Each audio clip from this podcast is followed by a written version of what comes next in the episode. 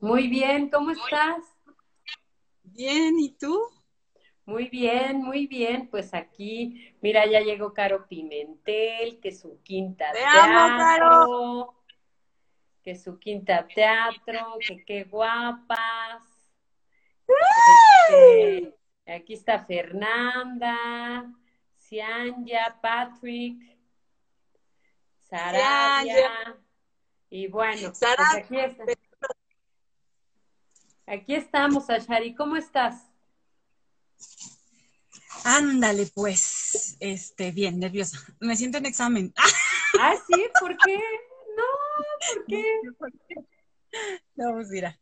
No, pues no, no, no, para nada. Mira, ahorita lo que vamos a hacer es lo siguiente. Mira, te cuento más o menos cómo, cómo ha sido este encuentro que hemos tenido anteriormente con Carolina y ahora eh, contigo. Y el primer encuentro que tuvimos fue con Edurne Godet.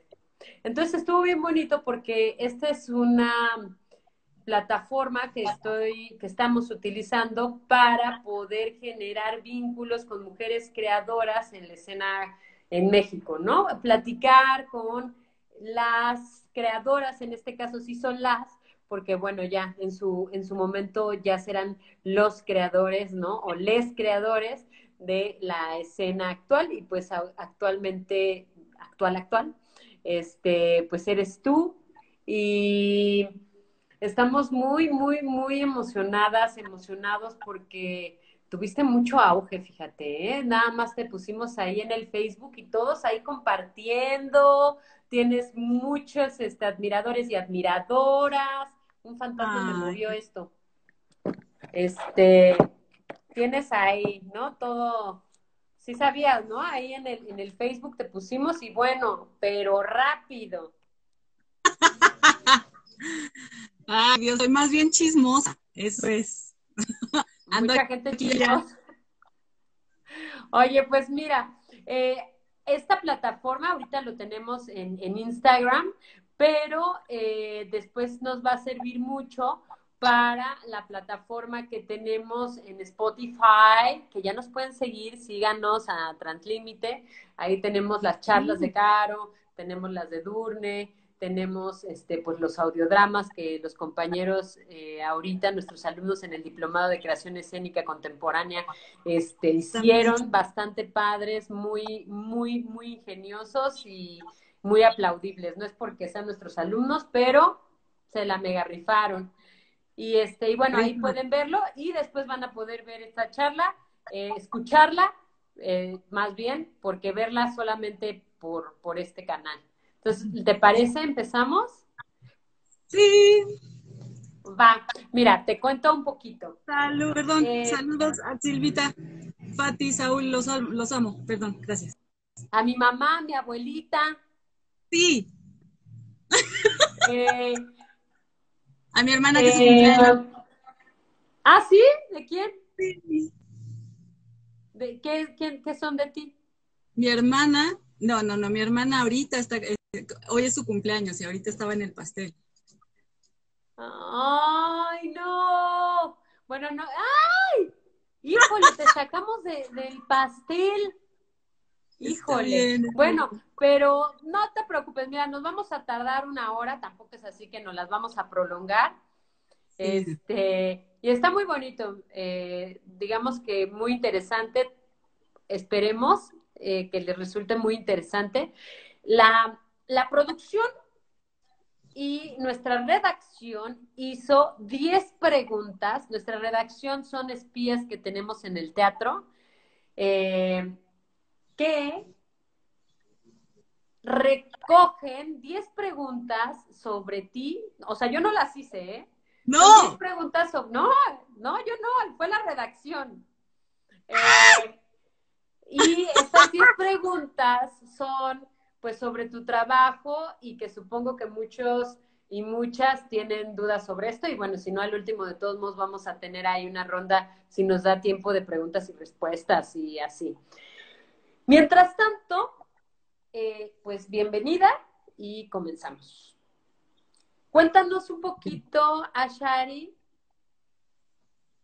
sobre digamos, en breve, en breve, breve reseña, quién eres, eh, a qué te dedicas, cuéntanos un poquito de ti. Ay, chale, este, esta parte es difícil porque es como, mm, más bien me gusta como, ¿qué quieres saber? Te digo, pero lo resumo rápidamente. ¿Cuál es tu currículum, así? ¿Cuál es tu ah, currículum? Mi, currículum, este, estudié música clásica en la Olin Jolie eh, con la especialidad de percusiones, mm, muy chavita. Y luego, este, estudié después educación musical en la Nacional de Música. Em, y luego estudié eh, actuación en la Escuela Nacional de Arte Teatral, en la ENAP. Y eso, bueno, son mis estudios y eh, me he dividido entre siempre en la escena, siempre al servicio de la escena y de lo que se quiere decir, pero unas partes musicalizando, otras partes actuando. Tengo una especialidad o un interés muy particular por la máscara, por el trabajo de la máscara, que he seguido eh, los pasos y el camino de Alicia Martínez y Laboratorio de la Máscara, y ahí me he desarrollado también en esos dos ámbitos. Cabe destacar que antes de entrar a la ENAD había trabajado ya con la maestra Alicia Martínez. Ya nos habíamos ido a Dallas a dar funciones y regresando yo dije, pues es que esto me encanta. O sea, yo quiero ser actriz. Y a continuación me metí a la ENAD y a continuación, súper grande de edad, para todo el mundo que está pensando es que ya se me pasó el tiempo, ya no puedo, ya mis canas, ya mis callos si se quiere, se puede, pues. Este, y, y eso, o sea, me, he dividido entre hacer música, música para escena, mm, coros, eh,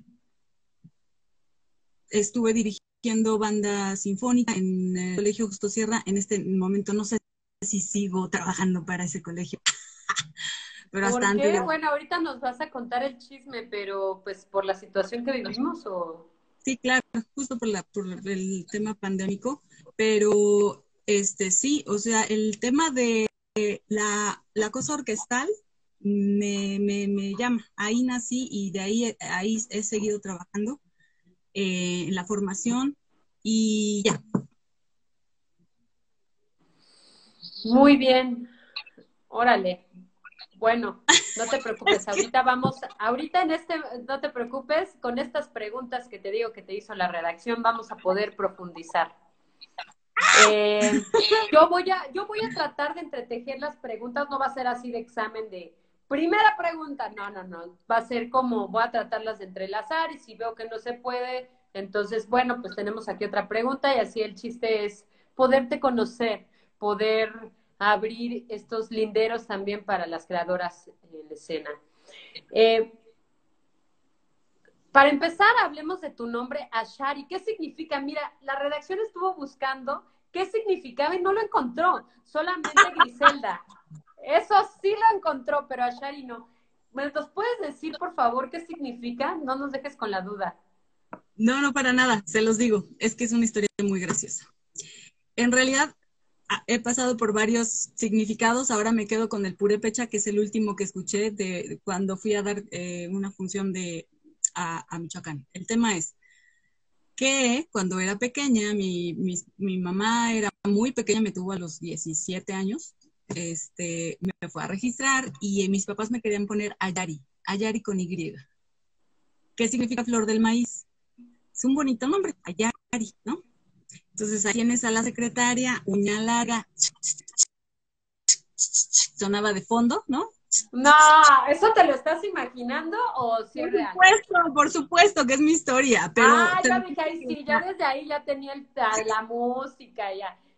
Sí, por supuesto. atrás estaba el organillero. Exacto. Nada, eh, no, no, no, pues la secretaria le pareció tan simplón, y ahí como, ay, no tiene chiste. No, no, a Shari, para que suene con estilo. Y entonces me pusieron ¿Eres, a Shari. ¿Eres hija del, del registro civil? Este, de, la señora, porque, o sea... Ah, de la señora. Ah, o sea, fue su culpa, híjole. Ella dijo a continuación, quiero que se llame a Shari, porque lo digo yo. Ya, pues nada, los dioses, los dioses griegos, era una de las dioses de las diosas griegas. Órale, qué loco, qué loco, Ashari. Cuando me quisieron cambiar el nombre, pues es que no, no, es que era Yari. Pues el varo que cuesta cambiarte un nombre, dijeron mis papás, suena padre. Hay que se Oye, a ver, cuéntanos. ¿Por qué decidiste estudiar teatro después de haber estudiado música? ¿Qué fue lo que lo detonó? Fíjate que em, fue una vuelta muy linda porque yo empecé a dar clase en Faro Oriente. Ahí conocí a Rafael Rivera, que tú conoces. Y empecé a trabajar con él em, en un coro. Rafa ya estaba trabajando en una compañía de teatro como compositor y me dijo, oye, compuse música para ti, para musicalizar una obra de teatro de la maestra Luisa Josefina Hernández, que era este, Equinoccio. Es una obra preciosa, preciosa, y en la dirección de actores estaba Alicia Martínez, y todos los personajes los construyeron a partir de animales. Entonces, eh, yo veía los actos, veía a la maestra Alicia Martínez con un Teatro trabajando a la par de, de Fernando Martínez Monroy, y yo decía, no manchen, qué bonito. Y ver cómo de una jirafa pasó a ser una persona con voz, con su columna vertebral, con su respiración, con la manera de caminar, con la manera de mirar, eh, de un caballo, una, una gallina, creo que era eh, una gallina, otro personaje. Paola Izquierdo estaba en ese montaje también. Este, y yo estaba pues dedicada a cantar, a tocar y a hacer lo que a mí me, tocaba, que era musicalizar la, escena, pero yo estaba fascinada. O sea, desde estábamos, justo nos tocó función en López Mancera, muchos años antes de que yo estuviera ahí en la ENAT. ¿Cuántos yo de años antes? Ay, Dios, como... Ah, yo entré en el 2012, eso sería como en 2008, 2007. Órale. Sí, y yo ya estaba ahí arriba del cuartito de López Mancera, así viendo la escena y viendo cómo entrenaban y cómo construían esos personajes y que cómo salió una chulada de aquello muy, muy precioso. Entonces yo dije, de aquí soy. Y me, seguí trabajando con, especialmente con Rafa, musicalizando obras de teatro. Y de ahí empecé a entender que lo que me llama es eso, cómo, cómo se conecta el sonido, pero porque para mí lo primero que me conecta con la ficción es lo que suena, invariablemente. Entonces, yo tengo recuerdos de infancia así de suena la olla de los frijoles. Estaba escuchando eh, Entérese sin tener la vista fija, que era un noticiario que pasaba cuando yo. Órale. Estaba en, en, la carreola, pues. Entonces, mis recuerdos más, más así fuertes que tengo son auditivos. Entonces conecto muchísimo entre el sonido, la ficción, la imaginación, el recuerdo, la, eh, eh, la, cosa sensorial, el, estado anímico. ¿Cuál fue tu primer sonido que recuerdas? Ay, Dios santo, déjame pensar. Creo que el llanto. ¿Tu propio llanto? Sí. ¡Wow! Sí. Sí, y lo recuerdo como surround, o sea, era... No, tengo... Es que seguro tú te levantabas unos, pero rugidos, ¿no? Así de... Así de, no, pues, ¿cómo no te vas a acordar? Cállense ya, cállenla. ¿Llorabas mucho? No, fíjate que justo ahorita estábamos eh, recordando por el cumpleaños de mi hermana, este, cosas de la infancia y tal. Eh, no tanto, fui bastante feliz. Sí, cuando lloraba, lloraba machín, o sea, aquí en la calle, ¿no? Pero no, no tanto, más bien como sorprendida de todo, de todo me fascinaba y todo me fascinaba escuchar. Recuerdo que le ponía el, tenedor a la olla express y empezaba a hacer ritmitos, a cambiar el y a, pegarle ahí para ver cómo cambiaba el sonido de la olla express y cómo cambiaba de, sensación mi, cuerpo, de, de, hacer síncopas. Ahora lo reconozco que son síncopas, pero esa sensación me gustaba mucho y constantemente tenía esa búsqueda, dímelo. Oye, ¿y, cuál es tu género musical favorito? Ah. Ok, creo, que lo puedo decir ahorita ya con mucho más convencimiento, peso. El funk, el rhythm and blues, jazz, esa, es, esa música me, me, gusta mucho, la disfruto mucho, me gusta mucho cantarla, me gusta mucho hacerla. Mucho tiempo fue el flamenco, el cantejondo, pero era por una cosa que me conectaba con mi abuela. Hice el, bosque de las abuelas y dejó de ser, de ser así tan, tan necesario en mi, mi espíritu, como que me dan épocas, fíjate. Siempre regreso a los clásicos, siempre, siempre pues porque ahí está mi formación y porque es lo que me gusta. Hace ratito que le daba clase a Diego, lo mandé a la Calas a escuchar la mamá morta y yo dije, ay, Chirrión, pues sí, sí, está bien bonita. o sea, igual me gusta la banda, igual me gusta Julián Álvarez, pero también me gusta el clásico, amo la ópera, amé hacer ópera, este, eso, o sea. Oye, por ejemplo, así como hay gente que lee la aura, ¿no? que lee la mirada y que lee cosas, ¿tú crees que cada persona suena diferente? O sea, tú ves a la persona y dices, híjole, esta persona suena así. ¿Sí? Sí, sí. Qué chistoso, nunca lo, o sea, nunca lo había dicho en voz alta, pero sí, sí, para mí es, sí. Me lo, me dejó la manía mucho Emma Cecilia Delgado yo a Emma le, antes de, entrar a la ENAD, fui alumna y eso fue maravilloso. ¿Emma Cecilia fue tu alumna? Sí, y lo ve, le mando besos, te amo, te amo.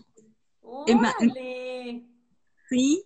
Eh, Emma Cecilia como comercial, Emma Cecilia es una maestra que estaba en la ENAD, ya no está, creo, pero estaba en la ENAD dando clases de corporales.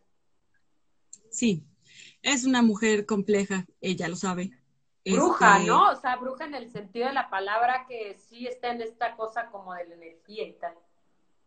Sí, entonces yo no sabía quién era la señora Emma Cecilia. Yo nada más sabía que ella quería tocar percusiones y yo le corregía la mano y decía, no, escucha, espérate, ta, ¿no? Y entonces para ella era un jalón y las dos cabronas peleando por la banqueta para que se quedara quieta. Con mucho amor también, con mucha paciencia y nos entendimos. Cuando entro a la ENAD y me toca de maestra de corporales, fue así el desbloqueo de la cadera y entender cómo se lee un cuerpo y cómo según tu, la postura de tu caminar, tus lados, el lado izquierdo, el lado derecho, para dónde pesa más. Yo sí creo un montón en esas cosas. Que lado femenino, tu linaje femenino, tu linaje masculino y dónde está. Entonces, más que analizar el... ¿Qué es eso de linaje masculino y femenino? Claro. Eh, ok. El linaje eh, tiene que ver con tus ancestros, con tu familia, tus abuelos paternos, tus abuelos maternos, o sea, ¿tú eh, crees que uno hereda también la postura? No, no precisamente la postura, pero sí em, creo en la energía y creo que la energía es algo que no se puede disolver. ¿Y crees que esa energía tiene una vibración que tiene un sonido? Que tiene un sonido y que se queda en tu cuerpo y que te, te provoca. Y entonces cuando te provoca, te mueves de acuerdo a esa provocación nostálgica, emotiva, de formación, de educación, de lo que sea. Y eso es muy bonito de ver. Es muy bonito de entender eh, cómo, cómo es de bello el mundo y cómo es de mm, maravilloso el amor. Porque muchas cosas te pueden tirar, pero muchas cosas te pueden levantar. Entonces hay una serie de juegos entre energías que, se acomodan y que, cambian. Es un juego energético. Oye, yo veo que como que, o sea, por lo que te conozco, veo que el amor es algo que te mueve muchísimo, ¿no? Sí es algo muy presente en ti. Sí, digo, a todos, ¿no? En la humanidad, pero en ti lo veo muy focalizado como te enamoras, eres muy apasionada, ¿no? Ahí tal vez por ahí tienes ahí un, este, unas fuego, ¿no? Unas notas de fuego. Sí, a ver, si el fuego fuera nota, ¿qué nota sería? Ay, creo que tonalidad. Y creo que sería una séptima de dominante. Creo que lo representa bastante bien Beethoven.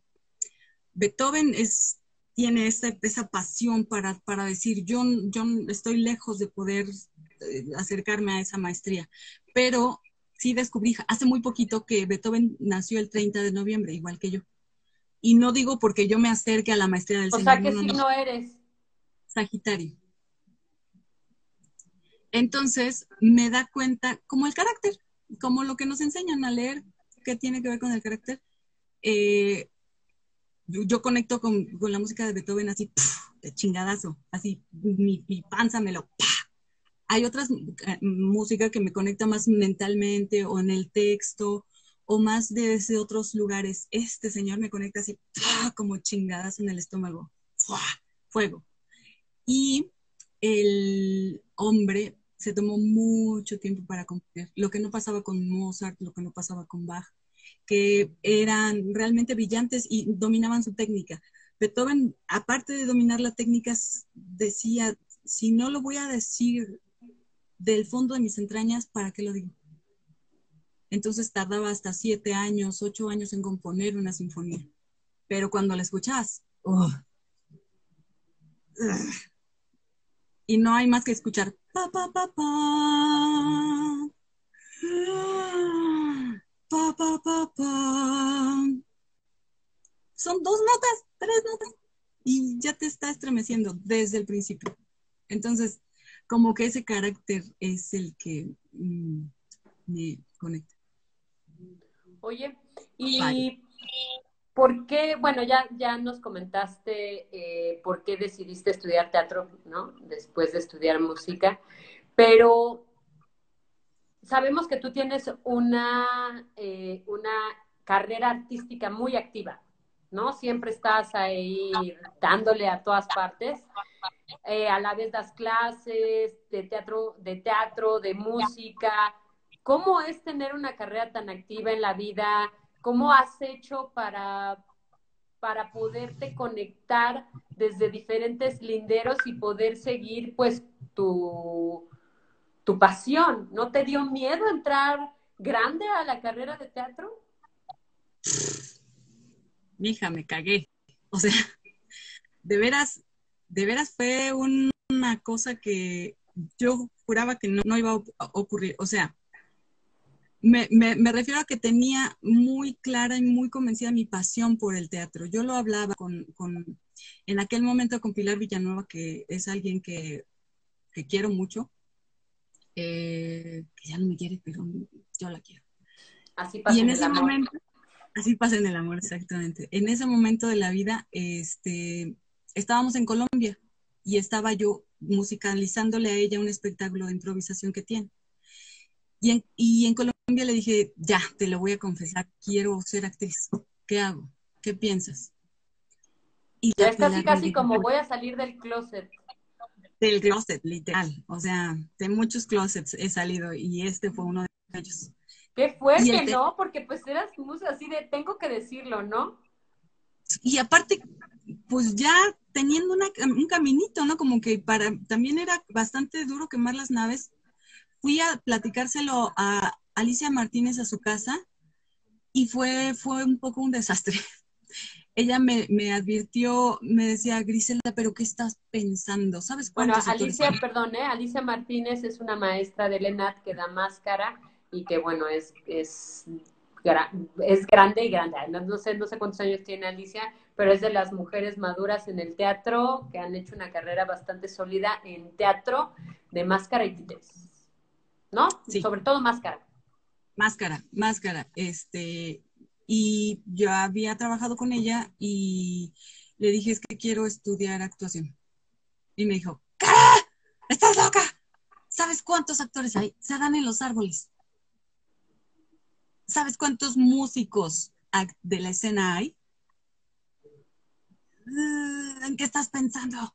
Y bueno, bastantes cosas que recuerdo ahora con mucho amor, con mucho, mucho amor, que me, que me decía como, pues para ahorrarme un camino pesado, duro, como ya sabemos, no es fácil. Pues si fuera fácil, todos estaríamos formados ahí. Este, en la vida. Exactamente. Entonces, trato de persuadirme con todo su cariño volcado en esas palabras y de todos modos dije, bueno, es que sí quiero. Y encima de eso, pues le dije que no a una gira a Colombia. A ella la dejé colgada con una gira. ¿Por, hacer, el examen?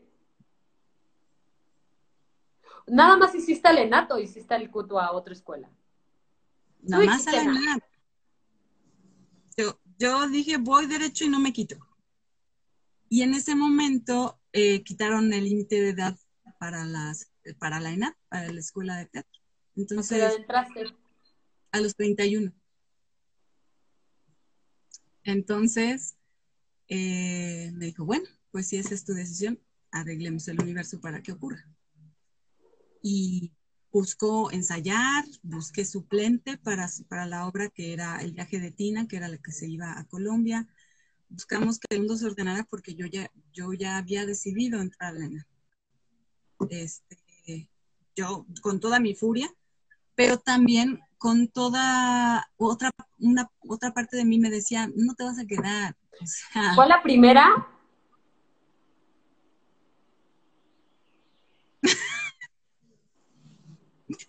sí. Entonces, ¿ves? O sea, yo decía, ok, voy a decirle que no a todas estas cosas, lo voy a intentar para que se me quite la manía, para que deje de estar pensando y para que no me diga yo hubiera y, que no se quede en el hubiera en mi vida, porque me odiaría a mí misma despertarme y decirme, ay, ¿qué tal si hubiera intentado? No me encanta. Entonces, lo hice, seguí mi pulso y seguí sobre todo la escuela de Alicia, de la máscara de la que yo ya venía ah, enterada y que sabía de haber probado desde la marimba, desde la máscara y desde afuera del escenario, porque ya estaba más adentro del escenario que nada, que era muy difícil, que no era difícil, sino que es una carrera. O sea, no es como, ay, enchilate, esta gorda y, a ver, eh, súbete a actuar. Era una cosa, es una cosa en la que uno se tiene que preparar. No necesariamente en la escuela, ahora lo veo. Hay muchas maneras de prepararte y también tenía posibilidades de, tomar clases con muchas personas y hacerme mi, carrera. tenemos a Arturo Reyes y a muchas personas que se han formado por la Libre, que son grandes actores y actrices. Entonces, pues nada, era, mi intención era intentarlo y ándale, que pega. Órale, ahorita vamos a retomar al final esta, esta parte, este, porque está muy interesante. Este, pero bueno, seguimos con las preguntas y al final eh, me gustaría retomarlo, sobre todo, eh, bueno, ahorita te lo digo, ay, sí, te dejo con la Este, a ver, ¿cómo, cómo, qué es algo valioso del teatro que usas en la música y al revés? Mira, por ejemplo, ¿no? Te voy a dar un ejemplo muy breve que a mí me sucedió haciendo danza contemporánea. Si yo no hubiera estado con Erika Méndez, jamás me hubiera pasado esto. Voy a salir a escena y en la obra de Erika Méndez era eh, como hacíamos multiversos y tal, ¿no? Este, cambiaba de un personaje a otro, era oscuro.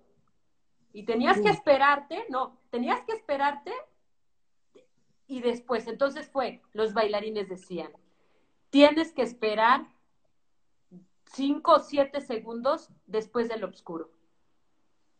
Y yo, ¿cómo? Yo estaba acostumbrada al del oscuro salgo. No. Pues Los bailarines tienen muy claro que hay siete segundos de la retina que es oscuro, uno, dos, tres, cuatro, vámonos. Claro, yo dije, si yo no hubiera hecho danza, nunca hubiera entendido que los teatreros siempre nos salimos y obvio nos vemos, se ve. Nadie nos los enseña. A ti en la música, ¿qué pasa? Algo que si tú no hicieras música, no sabrías. ¿Hay algo así? Ay, sí. Sí. Muchas cosas, pero específicamente eh, es que te va a sonar rarísimo, desaparecer. desaparecer energéticamente para que lo que más importe sea lo que se está contando ahí enfrente. Si hay alguien con un reflector que está continuando el hilo conductor de lo que se quiera decir en el escenario, no importa que yo esté ahí, que lo que estoy haciendo es acompañar. Para mí es como la armonía. Por ahí anda Edwin, él lo sabe, Edwin Tobar.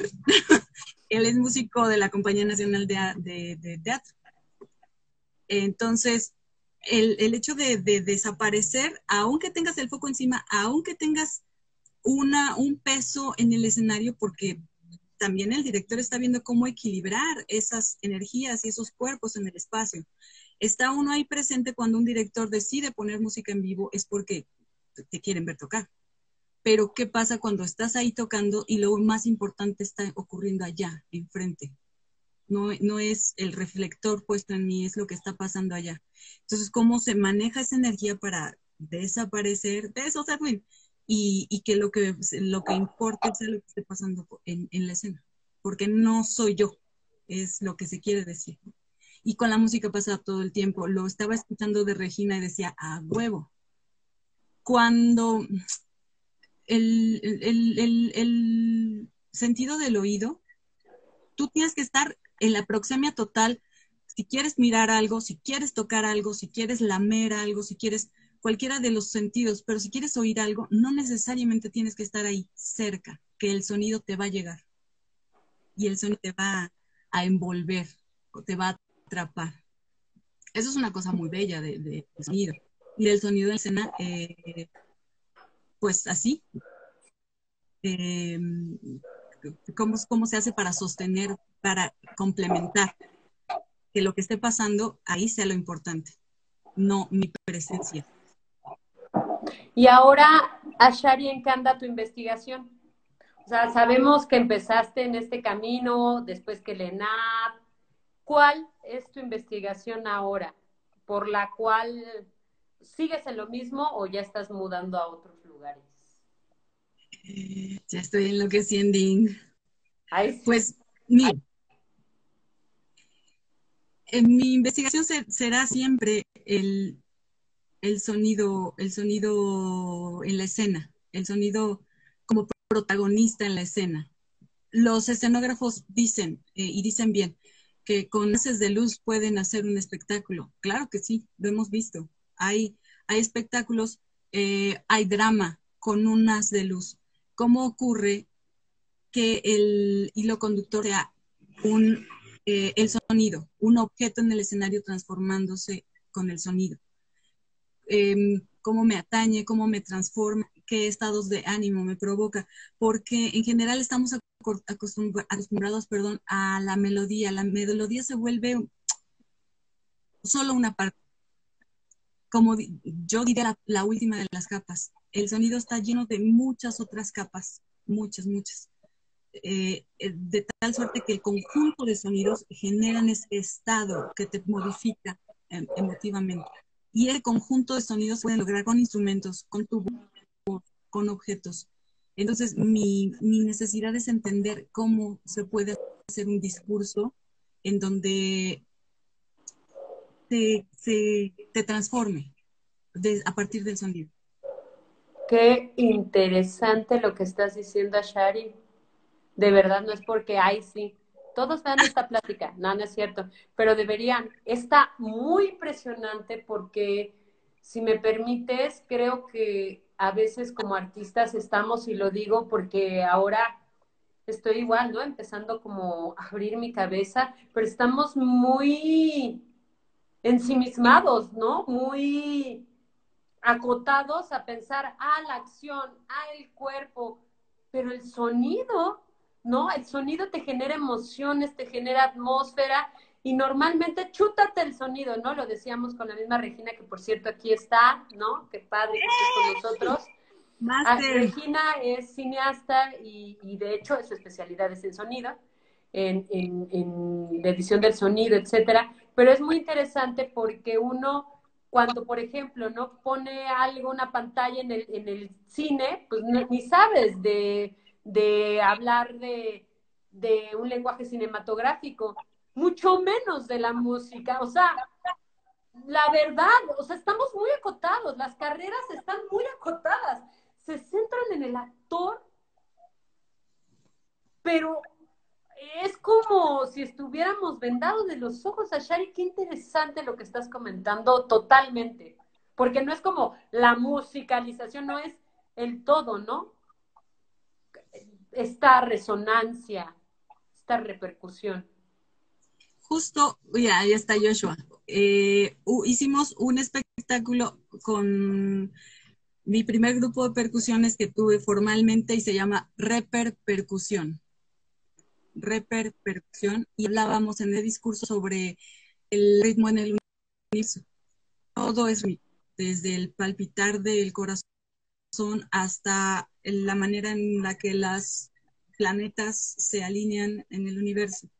Entonces, como tienes esa medida tan exacta, eh, imagínate la música que, que, viene de eso y la sensación del ritmo y romper el ritmo y generar estados energéticos en movimiento. Eso es muy... Wow, Ashari, wow. Wow, la verdad, pum, o sea, wow. Eh, es muy, muy impresionante, ¿no? Totalmente, ¿no? Eh, ahora, ¿qué mantiene tu pasión por el arte? Santa Madre de Dios, este, ¿Qué mantiene mi pasión?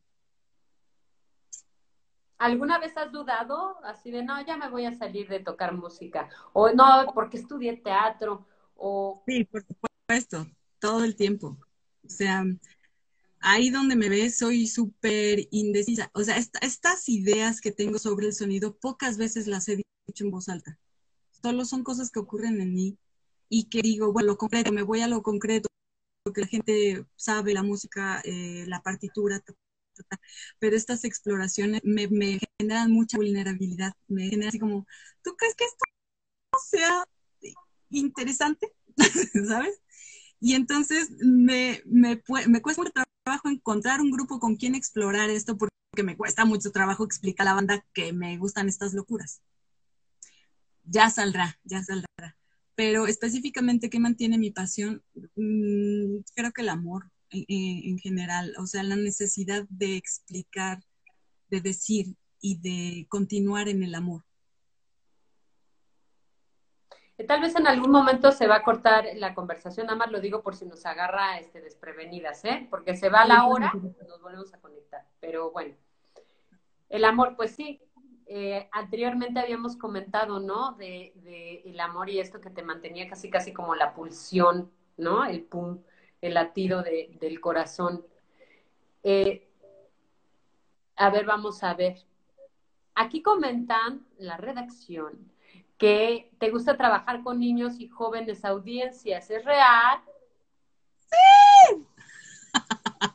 sí. ¿Cuál es, cuál es la, la línea que te gusta más, dar clases a adultos, ¿has, has hecho, has dado clase a adultos mayores o sí, adultos mayores, a niños? Sí. De, adultos mayores tuve, eh, hubo un programa que se llamaba Cantar es un placer y tuve eh, los coros de la delegación Gustavo Amadero. Y en general eran adultos mayores, era así, en general. Y amo a ese coro, todavía conservo bastantes amistades muy, muy cercanas de esos coros, hace mil años, en mi tercera vida pasada. Pero mm, creo que mm, ahorita mismo me está encantando comunicarme de tú a tú con jóvenes. Me está, me está moviendo muchísimo la investigación con jóvenes. Me, me, encantó en su momento, me enamoré y creo que ahí se quedó mi corazón en Faro Oriente. 12 años di clases a niños Silvita está por ahí, que es mamá de, dos alumnos que tuve ahí, que son mis este, hijos adoptivos que ellos me han permitido y me permitieron muchos años este, ser su mamá musical. Em, amé todo, todo ese tiempo y toda mi investigación que hicimos, eh, que hice a, partir de, dar clases a, ellos. Y a partir de ellos es que tengo una metodología em, de enseñanza, porque tenemos una, una, mm, pues muy limitada educación musical, esa es la verdad. Nos enseñan canciones en jardín de niños, nos olvidan la música en primaria, regresamos a secundaria y quieren que toquemos la flauta bien y bonito este, y nomás por cumplir, ¿no? Y luego de ahí olvídate. Entonces, todo el mundo empezamos desde cero, tal como yo empiezo con mis niños en, en, mi metodología. ¡Ay, saludos! Mira, ahí andan. Entonces, este, perdón, se me está bajando la pila, quiero, no me quiero quedar también en el calderón. no, no, no. Eh, pues nada, el trabajo con los niños ha sido muy formativo para mí. Ellos creen que yo les enseñé, me, formaron. Como educadora, eh, los niños me formaron a mí. ¿Cuántos años llevas dando clase? ¿De qué? ¿De música? ¿O, de qué das? Ay, sí, de belly No sé si das clase de belly Sí, ya entiendo por qué tantos espectadores, eso debe ser de belly dance. sí, claro. No, pues, este, no, pues, con, antes de Faro di clase en colegios, en el Colegio Justo Sierra, donde dirigía una banda sinfónica. Eh, de 2005 para acá, digamos, sus bonitos 20 años. No sé. 15. Órale. Órale, Ashari. Pues bastante, ¿no? Ya bastante dando clase. Y bueno, ya que nos fuimos a ese, a ese lugar, también, bueno, antes de irnos ahí, comentas que hacías máscara, haces máscara, o cuál es el tipo de teatro que te gusta o qué haces, digo, hasta ahora. también en eso me, me, di cuenta que voy a donde me llaman y por agradecimiento y por amor profundo, pero no he seguido completamente esta vocecita de la investigación sobre el sonido ya lo voy a hacer, ya lo voy a hacer. Ya lo haré. Pero, sí, sí, sí. Eh, mi punto es, eh, la máscara, eh, fíjate que recuerdo las clases, sobre todo las clases de máscara vacía con Alicia Martínez, que fueron las primeras clases de actuación que yo tuve. la conexión con la máscara, que se vuelve un estado de vulnerabilidad completamente. Escuchaba a Carolina eh, hablando de cara de bolsa y de su montaje y decía, esa, sí, sí, Caro, eso es lo que se siente. Un, un estado de casi infantil de recibir los, los impulsos de afuera.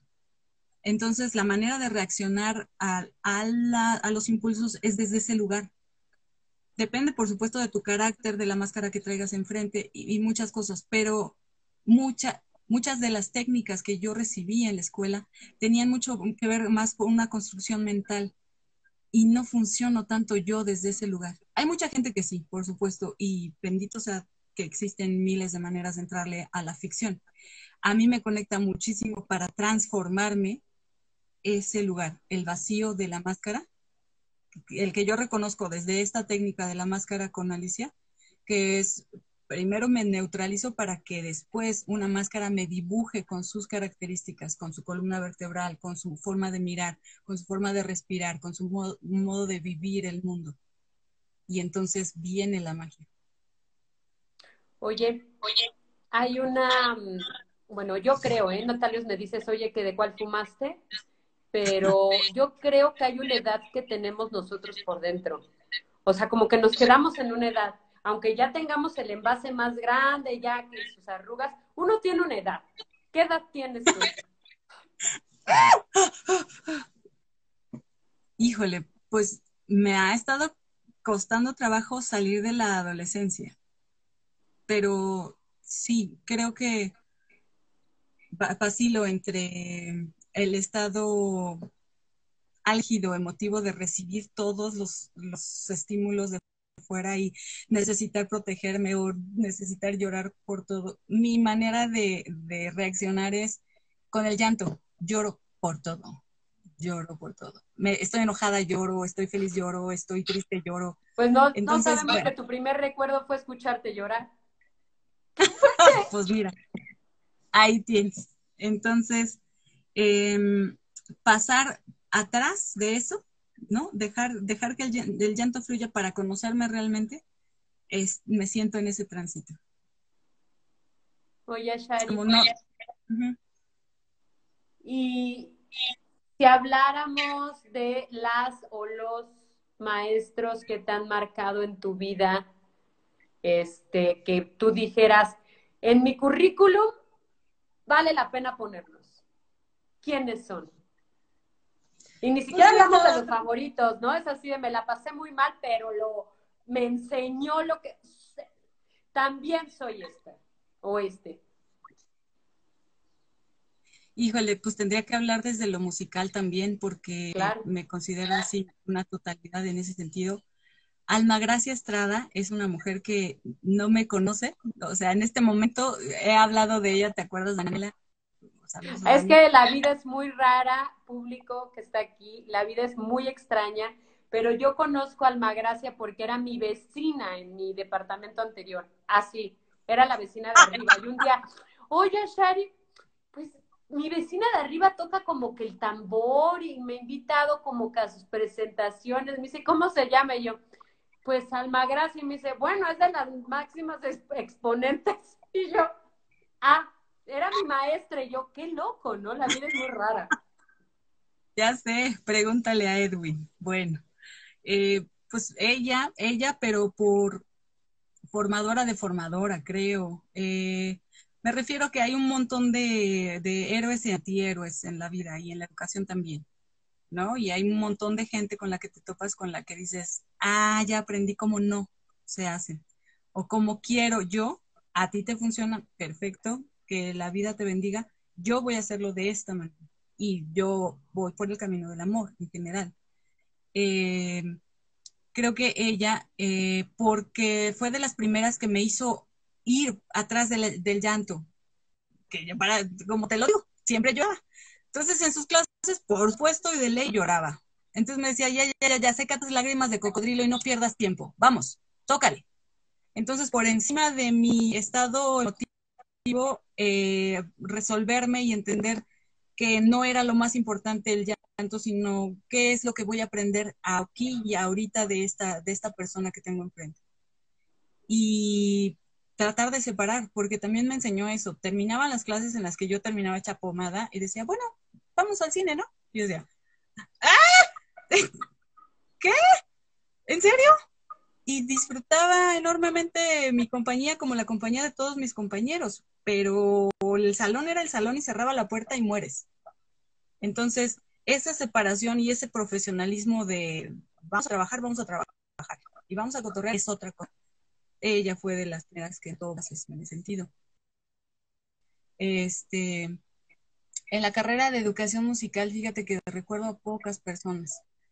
Creo que por ahí pasé un poco de noche y, lo reconozco es por mí, no porque sea una mala escuela o una mala guía, sino que yo estaba buscando. Eh, fue como, como una transición para ir al, teatro de alguna manera. Em, recuerdo al maestro Jorge Pérez, que en paz descanse, que nos, nos tomó a un grupo para dirigirnos coralmente y lo poquito que sé sobre coros creo que viene de, ese maestro y que amo los coros por supuesto por sobre todas las cosas. Y mm, en la ENAT, pues antes, después, durante eh, Alicia Martínez Monroy. ¿Escuchaste? Alicia Toda la escuché.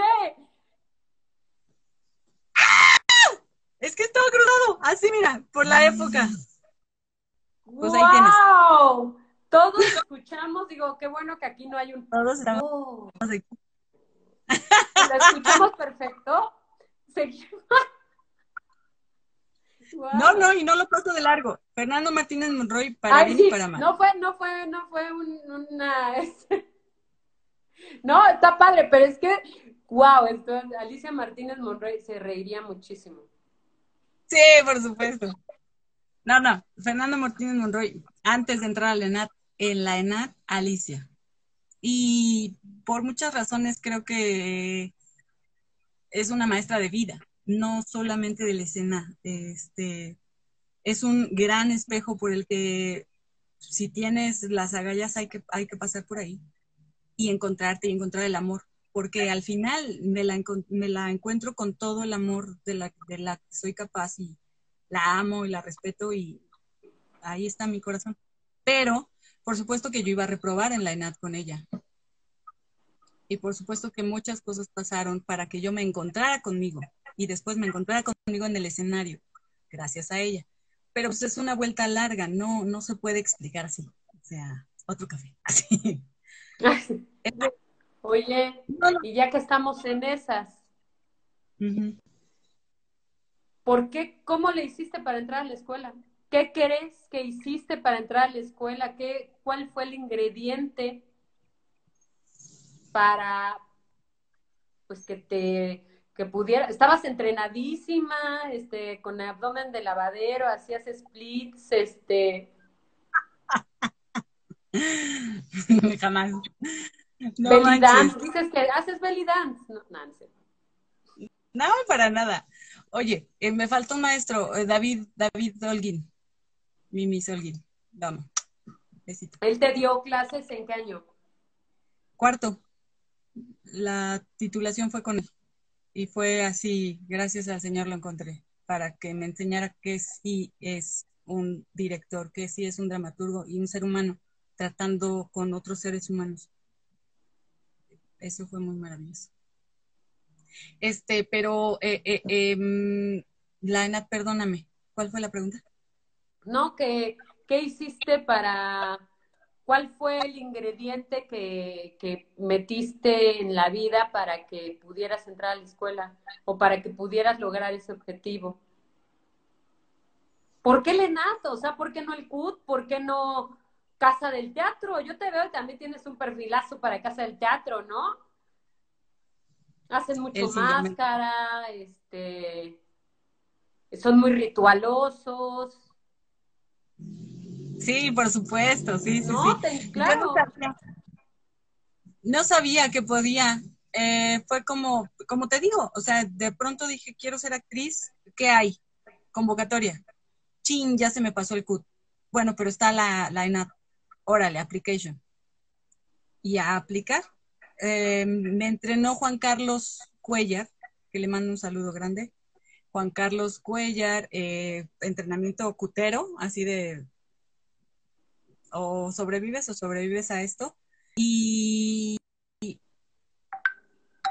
eso creo, es que lo tengo que platicar. no quería, pero sí lo tengo que platicar. en, como te platicaba al principio, eh, yo le dije a Alicia Martínez, gracias, pero no voy contigo a Colombia, yo quiero hacer mi examen.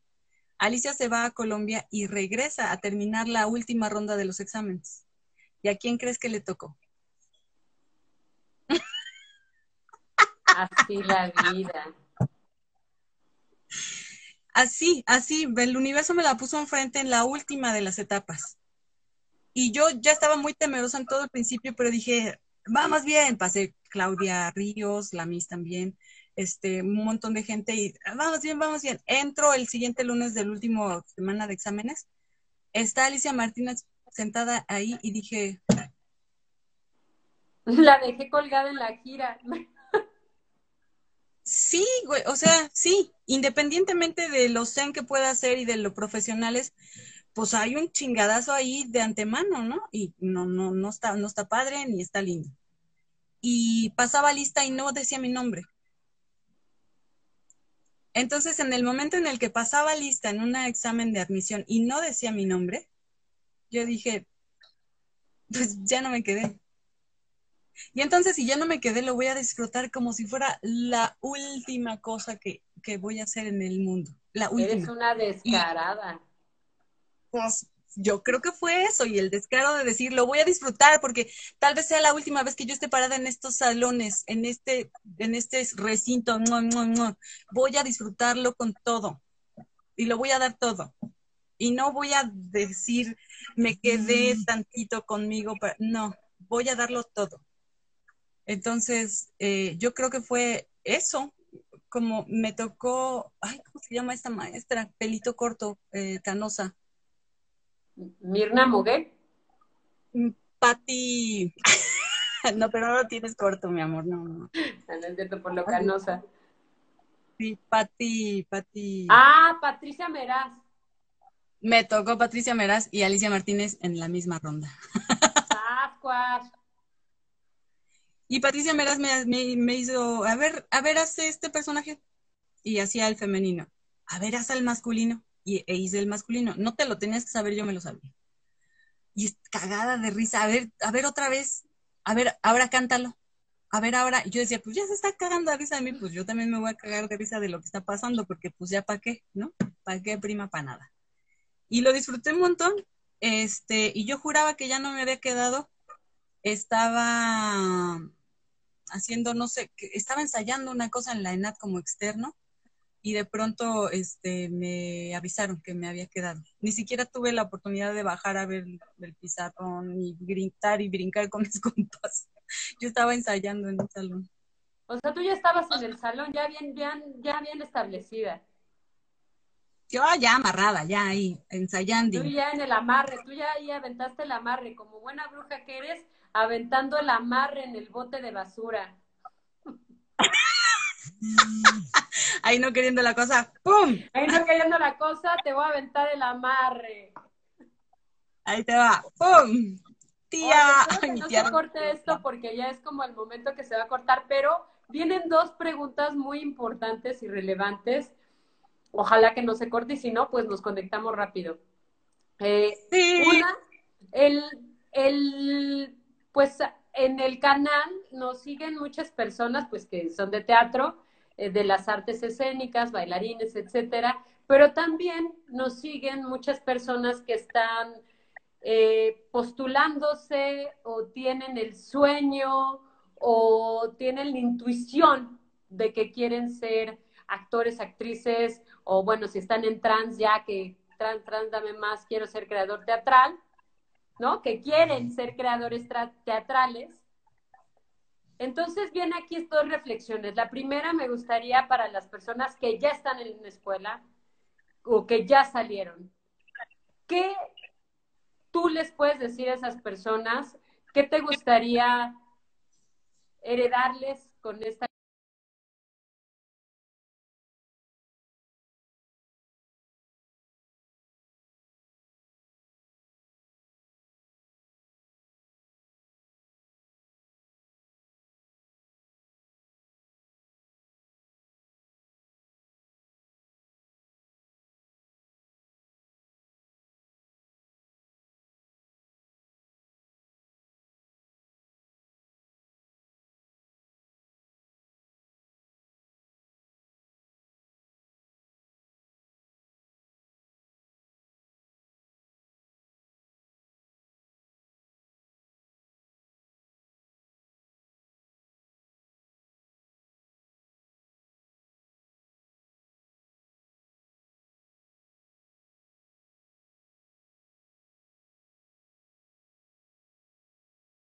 Viene ahorita, va a venir.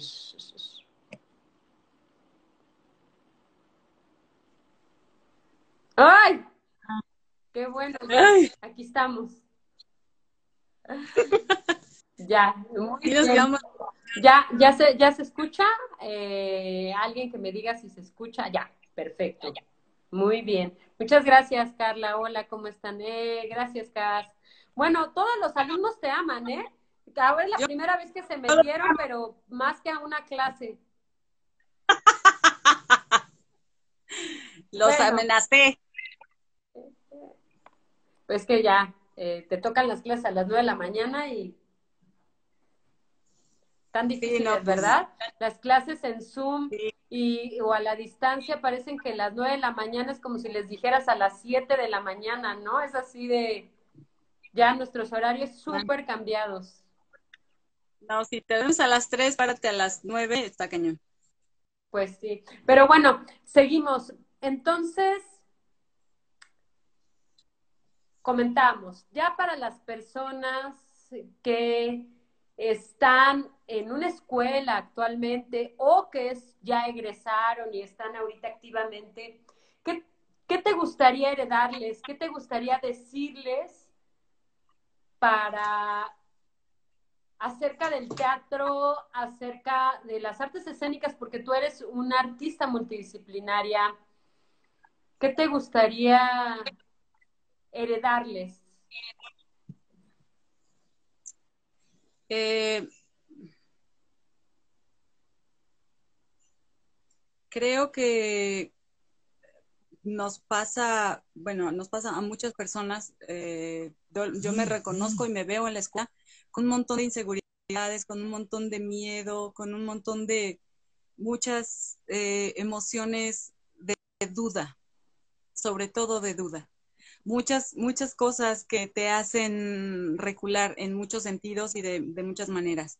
De que tienes una idea brillante, pero hay muchas voces de que quieres complacer al maestro, a la maestra para ver si tu idea es lo que está queriendo esa persona. No es lo que quiera la persona que está enfrente. La persona de, ahí enfrente se va a enamorar de lo que tú quieras de ti mismo y de lo que tú quieras decir, porque el discurso nunca es ridículo, porque lo que tú quieras decir siempre es importante porque te atañe. Y si te atañe a ti, le atañe a otros seres humanos como tú. Entonces, sin miedo, con, entraña, em, no en la superficie, ¿sabes? Porque a lo mejor también se, se, uno se va por esas ideas. Es que es muy simple. Yo hice un espectáculo sobre mi infancia y este hablaba con canciones de Camilo Sesto que son, o sea, esa fue mi leitmotiv, canciones de Camilo Sesto en ese espectáculo que hizo Claudia Ríos de unos monólogos afuera en el, en el patio. Y, y yo decía, ¿cómo voy a cantar Camilo Sesto? ¡Qué vergüenza! Yo amo Camilo Sesto, por supuesto, mi familia lo sabe, pregúntenme. Pero, ¿cómo iba a ser algo así en esa institución de, en la que se habla de Shakespeare, en la que se habla de los grandes, de los grandes de los grandes, y venir de otras instituciones del clásico en, en donde no hay que profanar. Entonces, Claudia Ríos, en, eso, en ese sentido, sí me, me dio el empujón de, las, de la seguridad de decir, eso te pasó a ti y eso te atañe a ti y trae un montón de imágenes y trae un montón de sensaciones. No es la canción, es todo lo que estás diciendo con eso que es un pretexto. Hablar del pasado, de la infancia, de cosas, cosas que pasaron ahí eh, y que se volvía muy potente ahora lo recuerdo y digo, ay, que si no hubiera tenido ese empujón, no hubiera salido esa idea a flote. Pero no todo el tiempo tenemos ese empujón, no todo el tiempo hay alguien que te dice, hazlo, o confía, o sé congruente contigo, o, ¿sabes? Y si no está, hazte de ti, haz de ti esa persona que te dice, confía, cree, eh, pregúntate, ve al silencio, escúchate, no te sueltes. Es algo que, yo diría, porque por estar queriendo complacer al de allá afuera es que uno se pierde en, ese, en esa maraña de, de muchas voces. Y no es el de afuera, nunca será el de afuera. No es porque no te aceptaron. ¿Qué, qué pasó? ¿Qué te pasó? ¿Qué tren de pensamiento traías? ¿En dónde dudaste? ¿Dónde estaba el miedo? ¿Dónde ganó más la, la inseguridad? O, ¿Sabes? encima de, la confianza, el amor y el, el, poder, tu pasión. Eso es lo que ve la gente. Maestros, creo. ¿Tú crees? hay muchas caras de ¡Oh my gosh! ¿Tú crees que es difícil hacer comunidad en el teatro? ¿Tú crees que o es fácil? ¿O cómo ha sido para ti ir por la libre? ¿O tienes un grupo? Lo quiero, ahora lo quiero. Ahora quiero una familia teatral, ahora quiero, si se me permite ser líder de opinión o, ¿sabes? Como decir, ¿qué tal si vamos en este sentido? Quiero, me gustaría mucho, me gustaría mucho encontrarme con otros seres humanos vibrando, lo que me interesa investigar. Pero no tenerlo antes tampoco fue un impedimento para hacer teatro. Creo que somos completamente hiper, hiper, hipersensibles los teatreros. Y, creo que el mundo del teatro está lleno de malos entendidos y falta de comunicación. Entonces, como la vulnerabilidad está full, hay algo que me atañe, que me toca o que me, me hace sentir vulnerable y cierro la puerta. Y lo más fácil es criticar criticar al de enfrente porque la caga, criticar al de enfrente porque no está pensando como yo, criticar, criticar. Y entonces caer en el, en el círculo vicioso de eh, fulanito, sutanita y menganito, guacala, y no lo sigas, a mí sí. Híjole, qué difícil, qué difícil no caer en esa situación, porque en general nos sentimos heridos o vulnerados o criticados. Pero si estamos ahí enfrente, por supuesto que vamos a ser criticados y por supuesto que lo vamos a cagar, por supuesto. Es más fácil eh, cagarla que hacerlo lindo. Entonces, pues con ese convencimiento, eh, ser franco, honesto, este es mi discurso y esto es lo que tengo. Y lo estoy haciendo con todo mi corazón. Y si no te gusta, dime, me retroalimento, pero no me quedo con lo negativo. Oye, ¿y, qué le dirías? Perdón, ¿y qué le dirías ahora, entonces, desde esta perspectiva, a todos los chavos? Y hablo, pues, a ti de tus 31 años, ¿no? A tu chava de 31 años, a tu, a tu ser de 31 años que quería hacer teatro. Si tú regresaras, son dos preguntas, porque ya nos enamoramos de ti, pero bueno, ya no la voy a prolongar tanto. Pero hay una, hay una, hay una. Es como cuando dices, me voy a regresar a mi edad, ¿no? Si tú te vieras de niño, ¿qué te dirías? Así te lo pongo. Visualiza a tu yo Shari que decidió hacer teatro, a tu yo Shari que dijo, ¡Ah! y te vieras, ¿qué le dirías a esa Shari? ¿Qué le diría tu Ashari de ahorita a esa Ashari? Ay.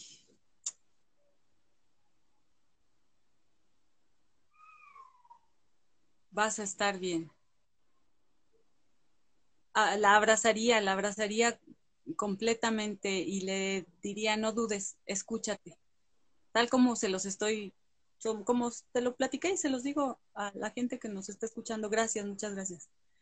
Escúchate, eh, busca tu silencio, busca tu momento, porque ahí está la respuesta.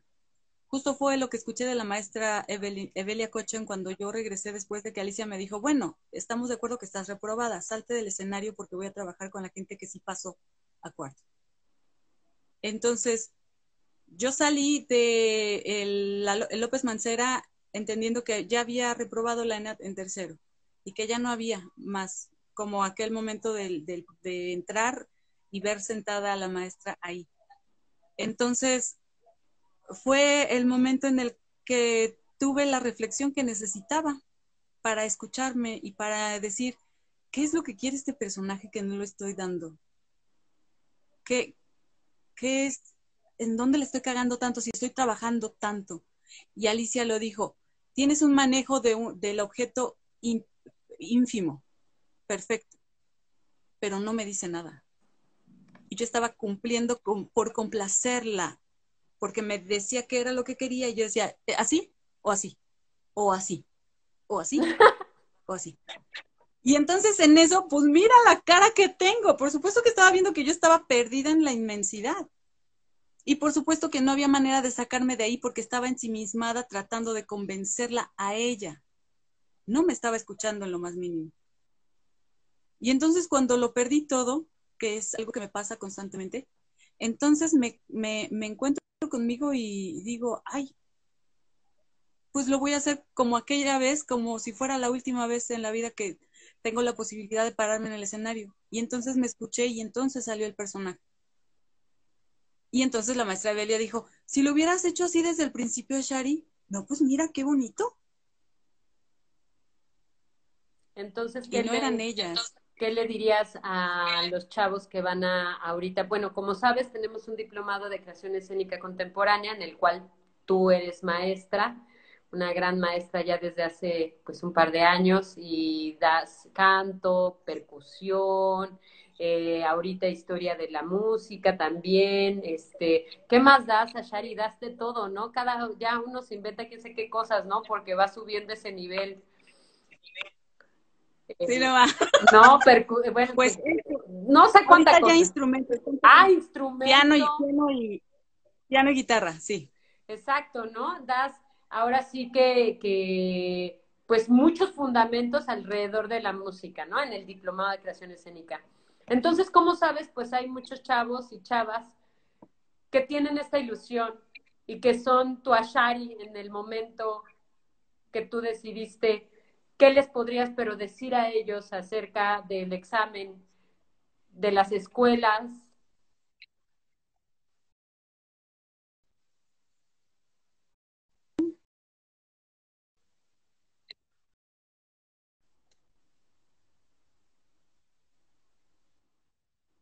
Te perdí un segundo, pero creo que entendí la, pregunta.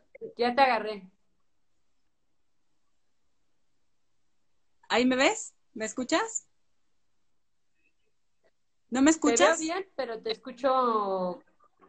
¿Te moviste del ¿Cortadita? No, aquí sigo. Un poquito cortadita, pero. Ok, creo que entendí la, la pregunta. ¡No! Todos estamos así, mira, agarrados. No, no, no. ¿Sí me escuchas? ¿Sí me escuchas? Ah, ok. Eh, lo, que diría es em, que el examen no es para los maestros que están ahí, es para ellos. Es un regalo que se están dando de la vida, porque por encima de esta pandemia hemos sobrevivido y si tienen la oportunidad de pararse en un escenario, lo tienen que bendecir, así estén a prueba. Y si tienen la oportunidad de estar ahí y decir un discurso y mostrarse, ponerse vulnerables ante otro ser humano, que lo hagan con todo su corazón, con todas sus fuerzas, para sí mismos, para decirse eso que necesitan decirse. A sí mismos. Ay, Ashari, ya me vas a hacer llorar. estoy así, mira. Muchas gracias, Ashari. Pues es... No sé si hay alguna pregunta en el público. Este, si tienen una pregunta, bueno, pues lo hacemos. Y si no, pues también entendemos. Hay veces que, pues bueno, yo siento que nos dijiste muchísimo, ¿no? Nos compartiste muchísimo. ¿Dónde te podemos encontrar? ¿Cuáles son tus redes sociales? Sí. Fernanda, cásate conmigo. Este, tengo una página en Facebook que se llama PUM Producciones Escénicas. Este, si le pueden dar like, por favor, se los súper agradeceré. Eh, no he subido demasiado material ahí, pero ya estamos trabajando en ello con una exalumna, con esta bella Luisa, Luisa Márquez. Luisa. Luisa del diplomado. Ella es Luisa del Diplomado. Está ayudándome a generar una plataforma para que ahí encontremos clases en línea, encontremos videos, encontremos propuestas técnicas y encontremos cosas que tienen que ver con la investigación y el sonido. Y bueno, Instagram, acá estoy como Griselda Martí, Ashari Martí. En Facebook, Griselda Ashari Martínez es mi nombre completo. En Twitter, Instagram, ra, ra, ra. Bueno, pues muchísimas gracias a todas y a todos los que y las que están ahí. Eh, les comentamos que tenemos ahí una sorpresita con la maestra Shari, que todavía estamos cocinando. Es eh, un diplomado de creación escénica para creadores interdisciplinarios. Es online. Eh, va a estar bien poderoso, pero todavía lo estamos cocinando, así que solamente pues comentar lo que va a hacer contigo y que es exactamente eso que comentaba, toda una investigación acerca de la música y, ¿no? De cómo atraviesa la música con las demás artes. Sí, sí. Muchas gracias, muchas, muchas gracias. Muchas gracias, gracias a ti, Te agradecemos muchísimo tu generosidad y bueno, recuerden que eh, esta charla que tuvimos la vamos a tener también en Spotify. Así que, pues, bueno, si la quieren volver a escuchar, con gusto. Muchas gracias, Ashari. Gracias a ti, gracias, a, todas las personas que comentaron, gracias por, por, por conectarse, con, por conectarse desde su corazón con nuestros corazones. Gracias. Gracias, gracias a todas y a todos. Muchas, muchas gracias. Nos estamos viendo. Bye. Bye.